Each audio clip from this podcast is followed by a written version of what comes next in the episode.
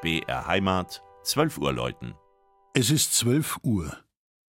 Das Mittagsläuten kommt heute von der katholischen Kuratiekirche Kreuzauffindung im oberfränkischen Ampferbach.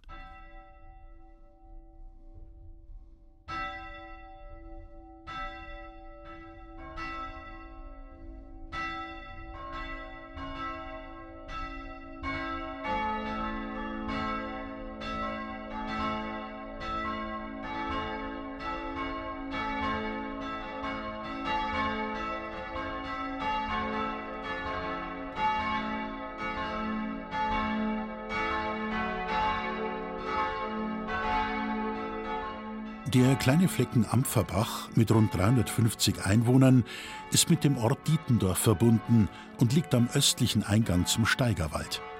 Mittlerweile gehören beide Ansiedlungen als Gemeindeteile zum nahen Markt Burg Ebrach. Ampferbach blickt wie Burg Ebrach in diesem Jahr auf stolze 1000 Jahre bewegte Geschichte zurück. 1023 erstmals urkundlich erwähnt, wird Ampferbach 1399 schon als Filiale mit Kirchendiensten und Kirchenpflege benannt. Das Kapitel der Seelsorge beendet, wie oft auch andernorts, der Dreißigjährige Krieg für längere Zeit. Der kleine Flecken wird zerstört und entvölkert. Anfang des 20. Jahrhunderts dann planen die Ampferbacher infolge steigender Einwohnerzahlen einen Vergrößerungsanbau des alten, noch bestehenden Kirchleins. 1907 kann der damalige Bamberger Erzbischof von Abert die neue Kirche nebst neuer Orgel einweihen. 2022 wird der Bau umfassend renoviert, der Altar erneut konsekriert. Alte Reste und neue Gestaltungselemente harmonieren in der Kuratiekirche wunderbar miteinander.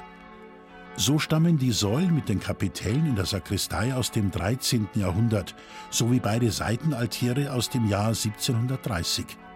Im Gegenzug erhielt der Chorraum erst 1931 den markanten Hochaltar.